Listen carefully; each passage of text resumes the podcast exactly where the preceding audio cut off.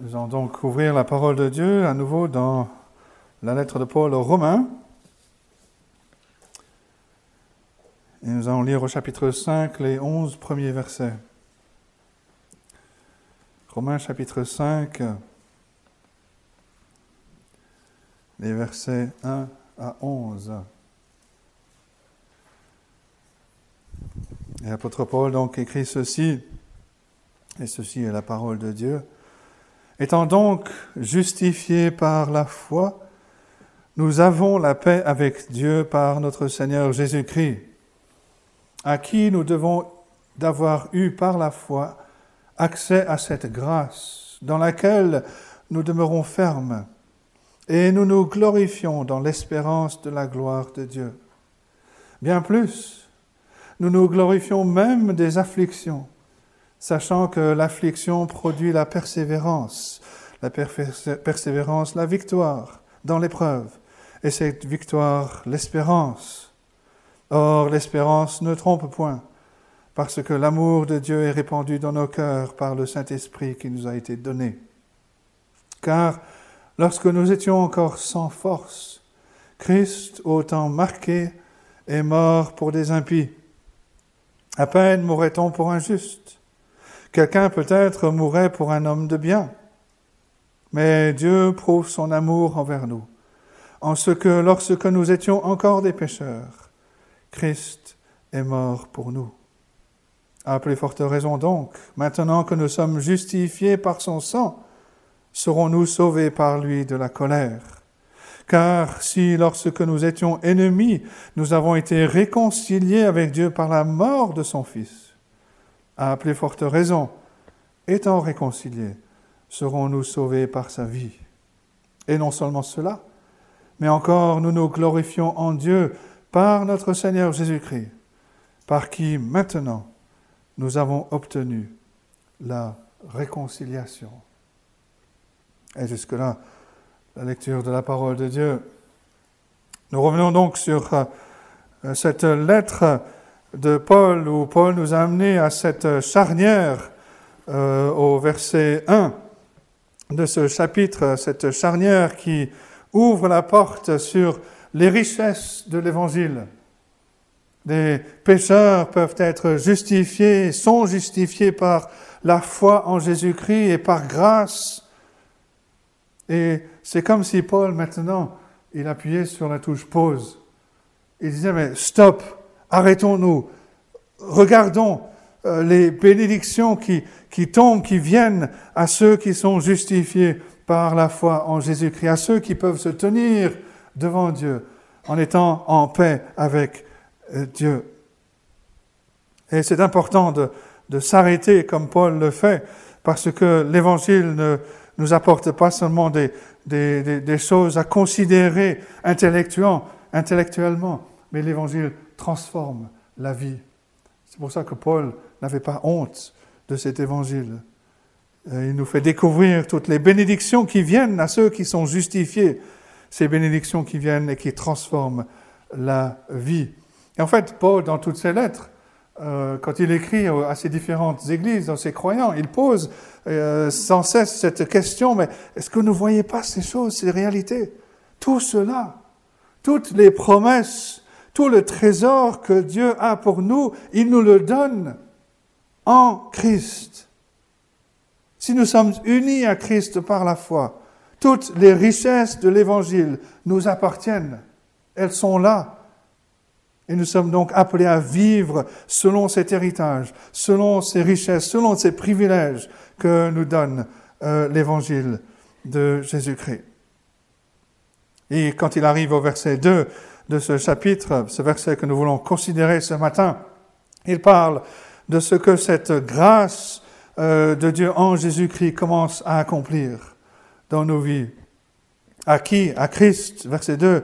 Nous devons d'avoir eu part, par la foi, accès à cette grâce dans laquelle nous demeurons fermes et nous nous glorifions dans l'espérance de la gloire de Dieu. Une question pour nous. Est-ce qu'il y a un plus dans notre vie? On a déjà vu que le Nouveau Testament souligne que la justification vient par la foi en Jésus-Christ seul. C'est par la foi plus rien. Mais la justification ne vient pas seule. Et c'est ce que Paul veut développer ici. La justification vient toujours avec un plus, ou des plus, devrais-je dire. Et dans ce verset 2, nous voulons souligner trois choses. D'abord, le chemin que la grâce prend dans notre vie. Ensuite, on va voir les retournements que la grâce effectue dans notre vie. Et ensuite, la destinée vers laquelle cette grâce de Dieu nous conduit. Donc tout d'abord, le chemin que la grâce de Dieu, cette grâce qui sauve, le chemin qu'elle prend dans notre vie. Et Paul semble ici euh, nous emmener dans une série euh, d'étapes ou une série de pas. C'est pas quelque chose de chronologique, mais Paul ne peut pas se contenter de décrire les bénédictions euh, que nous apporte l'Évangile avec un seul mot. Il décrit ce que la grâce commence à faire dans notre vie quand on vient à Christ par la foi. La foi nous amène à la justification. La justification va nous amener à la paix. La paix avec Dieu nous amène à l'accès. L'accès nous amène l'espérance. L'espérance nous amène à nous réjouir, à nous glorifier. Et cela nous amène enfin à la gloire. Et dans ces chapitres 5 jusqu'à la fin du chapitre 8, Paul veut que nous réalisions que malgré tout ce qui peut nous donner l'impression de, nous tirer vers le bas ou de nous détruire euh, nos bénédictions. Celui qui est justifié par grâce, par le moyen de la foi en Christ, possède une garantie qui est incluse dans la justification. Une garantie de la gloire future. La semaine dernière, on a étudié Hébreu chapitre 6, ou une partie de ce chapitre, on a vu euh, cette image que celui qui est uni à Christ possède cette encre sûre et solide, qui est ancrée au-delà du voile, qui est ancrée dans la présence même de Dieu. Il est important de saisir ce que Paul dit ici. Quand Paul parle de ceux qui sont justifiés par la foi en Jésus-Christ, en fait, il est en train de dire que le verdict que Dieu prononcera sur toutes les vies à la fin ou au jour du jugement, ce verdict pour le croyant qui est uni à Christ, ce verdict a été avancé. Et ce verdict est irréversible, il est indestructible. Paul souligne que notre justification se trouve non seulement dans la vie ou dans la mort de, Jésus-Christ, mais aussi dans la résurrection de Jésus-Christ. C'est pourquoi notre justification est irréversible, parce que la résurrection de Jésus-Christ est irréversible. Notre justification ne peut pas être détruite, parce que la résurrection de Jésus-Christ ne peut pas être détruite. C'est ce qu'il dit à la fin, c'est ce qu'il soulignait à la fin du chapitre 4. En parlant de Christ qui a été livré pour nos offenses, ressuscité pour notre justification. Ma justification, c'est Dieu qui prononce son verdict sur ma vie bien avant la fin de l'histoire, bien avant la fin de ma propre vie, parce que je suis uni à Christ qui est ressuscité. C'est pour ça que Paul, au chapitre 8, peut écrire à la fin de ce chapitre qu'aucune accusation de Satan, aucune condamnation contre ceux qui sont unis à Christ ne peut être retenue parce qu'ils sont en Christ, ressuscités. Ils sont protégés de toute condamnation. La justification apporte en elle une garantie. Cette garantie que Paul dira au chapitre 8, verset 30, que ceux que Dieu a justifiés, il les a aussi glorifiés. Ceux que Dieu a justifiés, il les a aussi glorifiés. C'est pour ça que le vrai croyant, le vrai chrétien peut avoir une véritable assurance. Si je saisis cela, je vois que l'assurance du chrétien ne se base pas sur sa performance, sur ses œuvres, Si je ne regarde qu'à moi-même et le manque de, performance, je peux perdre cette assurance. Mais l'assurance du chrétien ne se base pas sur ses œuvres, ne se base pas sur ce qu'il fait, elle dépend de Christ. Et de ce, de ce que Christ a fait pour nous. Cette assurance vient dans, lorsque je crois dans le Seigneur Jésus-Christ, dans sa justice parfaite, cette justice qu'il me donne, cette justice dont il me revêt, cette justice qui est la base sur laquelle Dieu me déclare juste. Christ a goûté la condamnation de, euh, de la loi à ma place. Il est mort, mais il est ressuscité. Et il n'est pas possible que Dieu revienne sur ce verdict. Dieu ne va pas chasser son Fils de sa présence. Il ne va pas revenir sur le verdict qu'il a prononcé sur ceux qui sont unis à Christ par la foi. Il les a déclarés justes parce qu'ils sont en Christ. Et que le croyant soit faible, euh, pauvre, jeune, euh, il regarde au même sauveur que celui qui est fort. Il regarde, ils peuvent avoir la même assurance, comme Paul le dira au chapitre 8, verset 1, qu'il n'y a plus de condamnation pour ceux qui sont en Jésus-Christ. Il n'y a plus de condamnation pour ceux qui sont en Christ, parce que Christ a subi la condamnation à la place de ceux qui croient en lui. Connaître cette assurance du salut est quelque chose d'impossible, par exemple, pour un catholique romain. Au Concile de Trente, au milieu du XVIe siècle, euh, en réponse à la réforme protestante, l'Église de Rome a euh, déclaré que ceux qui affirmeraient avoir l'assurance d'être en paix avec Dieu devaient être déclarés anathèmes. Si Quelqu'un dit que le méchant est justifié par la foi seule et qu'il peut être sûr de son salut, qu'il soit anathème, c'est-à-dire qu'il soit voué à la destruction. C'est la sixième session du Concile de Trente. L'enseignement de, de Rome au sujet de la justification dit ceci. Vous recevez d'abord la justification dans le baptême, et le reste de votre vie, vous devez travailler cette grâce que vous avez reçue dans le baptême pour devenir une personne juste. Et quand vous êtes arrivé à ce statut d'être juste par vos œuvres, alors Dieu pourra dire de vous, cette personne est juste à mes yeux. Mais il n'y a aucune assurance. Une figure du catholicisme a osé exprimer l'absence d'assurance. Une personne que beaucoup considèrent comme une, bonne personne, euh, je parle ici de Mère Teresa, qui a vécu sa vie sans aucune assurance de, la présence de Dieu. Et dans un livre qui regroupe 40, 40 lettres qu'elle a écrites, elle écrit, mais où est ma foi? Tout au fond de moi, il n'y a rien d'autre que le vide, que l'obscurité. Quand ce livre est sorti, beaucoup de personnes étaient surprises de lire une telle chose de quelqu'un qu'ils admiraient. Et voilà le problème. Dieu ne sauve pas une personne parce qu'elle est bonne. Dieu sauve des pécheurs. Dieu sauve des pécheurs. Il n'a jamais sauvé une personne à cause de la bonté de cette personne. Et Mère Teresa a vécu dans ce milieu euh, catholique romain. Personne ne pouvait l'aider. Personne n'a pu lui dire, mais regarde au Seigneur Jésus-Christ, vois ce qu'il a accompli. Il n'y a plus rien à rajouter. Son œuvre est parfaite. Et c'est par cette œuvre que Dieu nous déclare juste. Avec la justification, il nous donne toute bénédiction. Il nous donne l'assurance d'être en règle, d'être, d'avoir ce salut dès aujourd'hui. Pas besoin d'attendre dans l'incertitude le verdict du jugement dernier.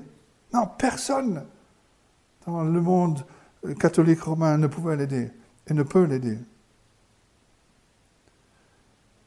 Il nous faut être clair au sujet de ce que Paul dit ici parce que aujourd'hui, beaucoup de protestants croient ce que l'Église catholique enseigne. Et même beaucoup d'évangéliques laissent l'enseignement se glisser dans l'enseignement de l'Église romaine, se glisser dans leur façon de voir la vie chrétienne et ils perdent leur assurance. Je pense ici par exemple à un auteur, N.T. Wright. Certains livres ont été publiés en français.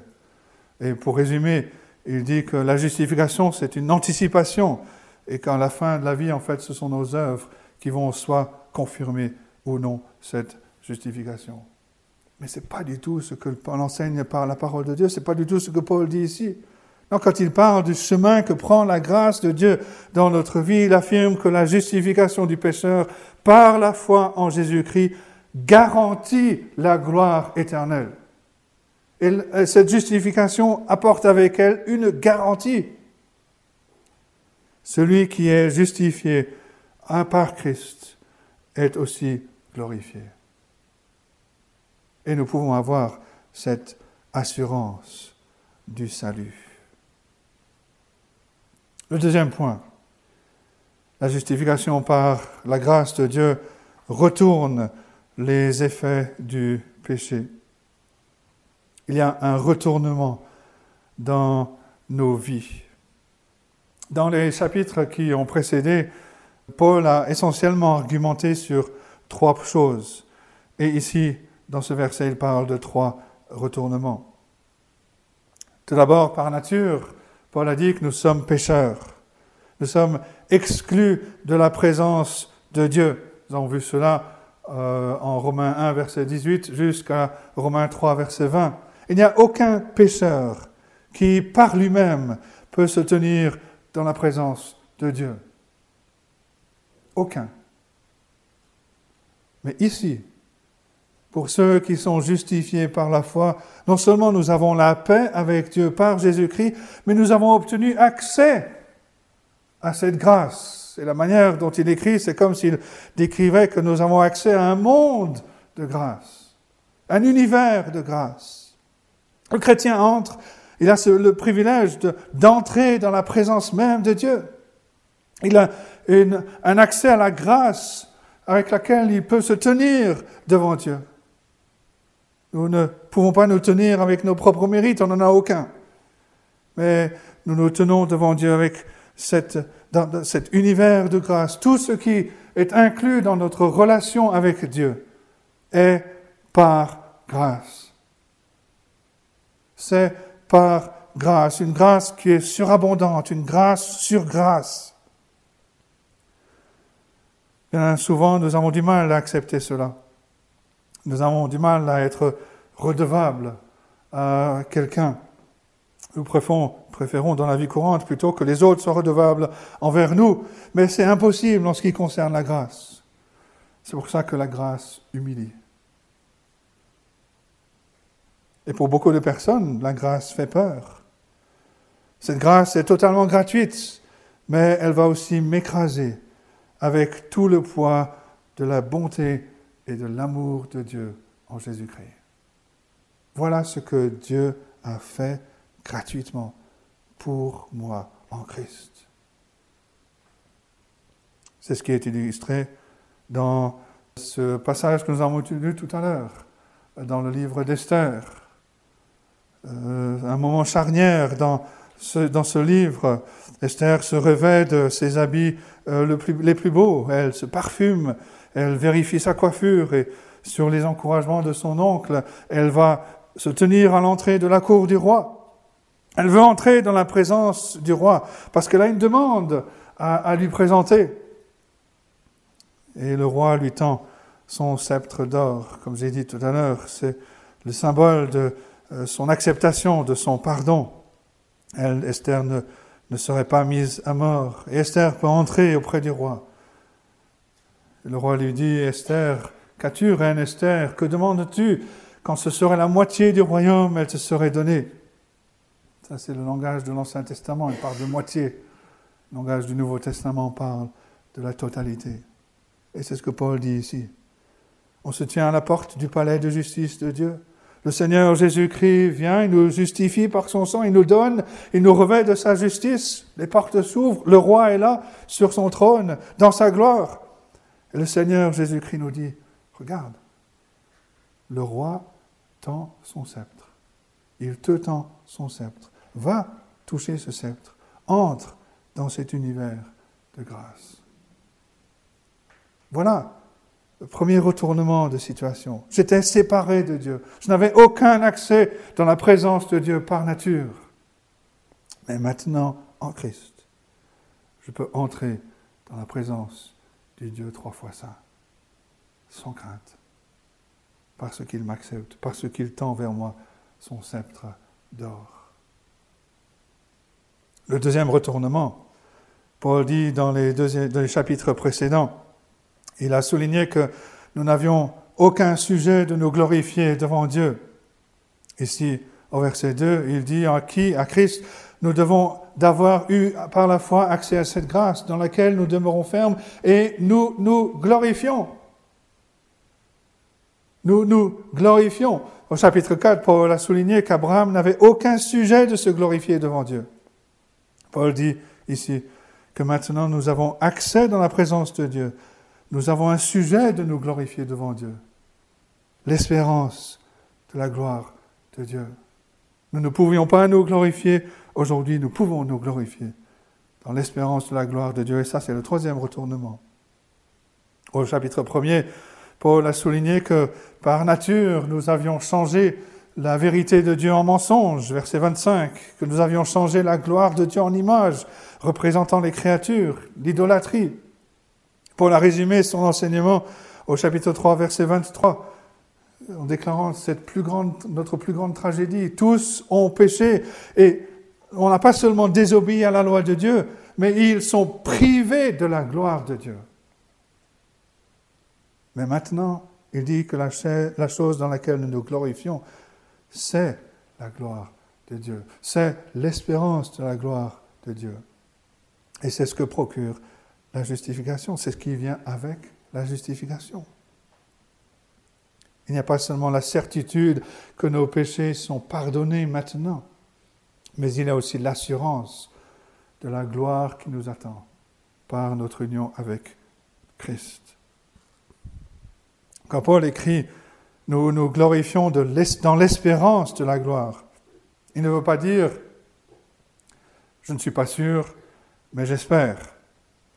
Non, il veut dire, je suis absolument certain de cela, mais je n'en ai pas encore fait la pleine expérience. C'est ce que veut dire espérer dans le Nouveau Testament, c'est être certain d'une réalité dans laquelle je ne suis pas encore entré pleinement. Autrefois, nous étions sans espérance. Paul le rappelle en Éphésiens chapitre 2, par exemple. Mais maintenant, nous nous glorifions dans cette espérance de partager la gloire de Dieu.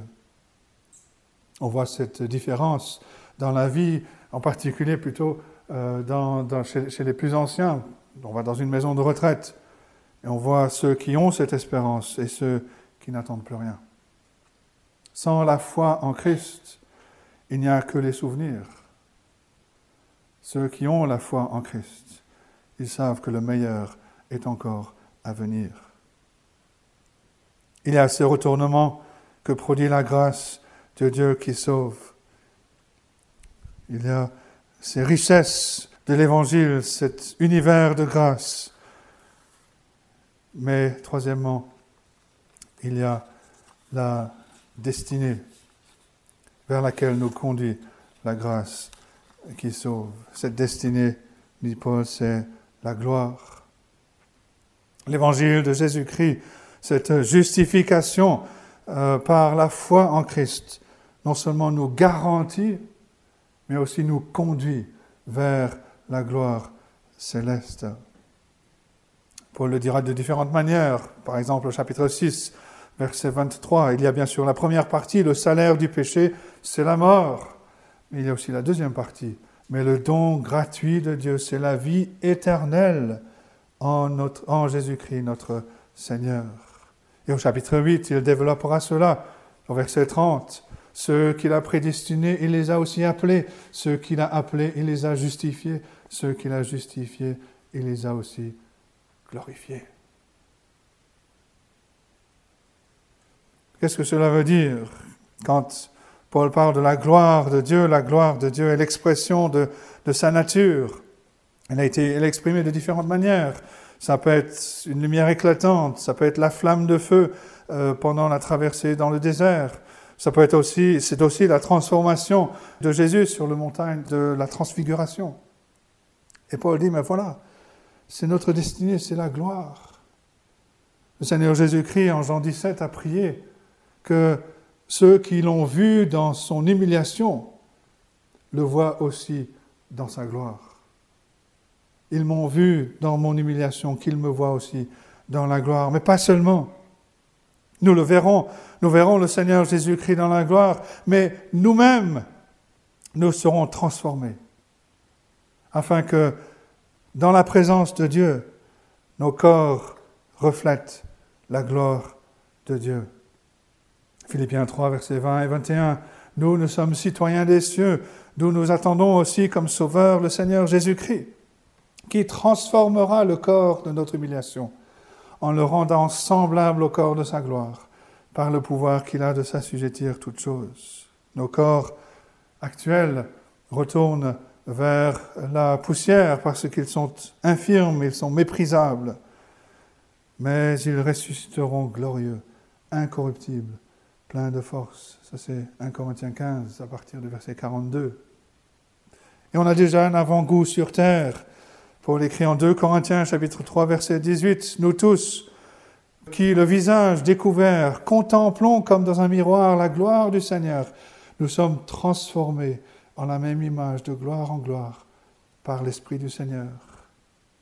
Quand nous contemplons le Seigneur Jésus-Christ dans sa parole, nous reflétons sa gloire. Ça, c'est l'autre version de, ce même verset de 2 Corinthiens 3, 18. Nous tous, dont le visage découvert reflète la gloire du Seigneur.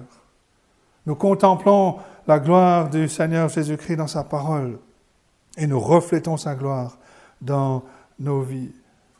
Quand l'Esprit de Dieu agit en nous, nous rayonnons de sa gloire et ceux qui sont autour de nous en prennent conscience. Notre destinée, dit Paul, c'est de refléter parfaitement la gloire de Dieu. Et donc nous nous glorifions, nous nous réjouissons dans l'espérance de la gloire de Dieu. Est-ce que nous sommes abattus? Est-ce que nous sommes fatigués? Alors, c'est ici la source à laquelle il faut venir boire. La grâce de Dieu en Jésus-Christ, avec toutes les richesses, avec toutes les bénédictions qu'elle nous donne. Boire à cette source, être rempli de cette grâce, de vivre selon ses bénédictions et de vivre pour la gloire de Dieu. Que Dieu bénisse sa parole à nos cœurs ce matin. Amen.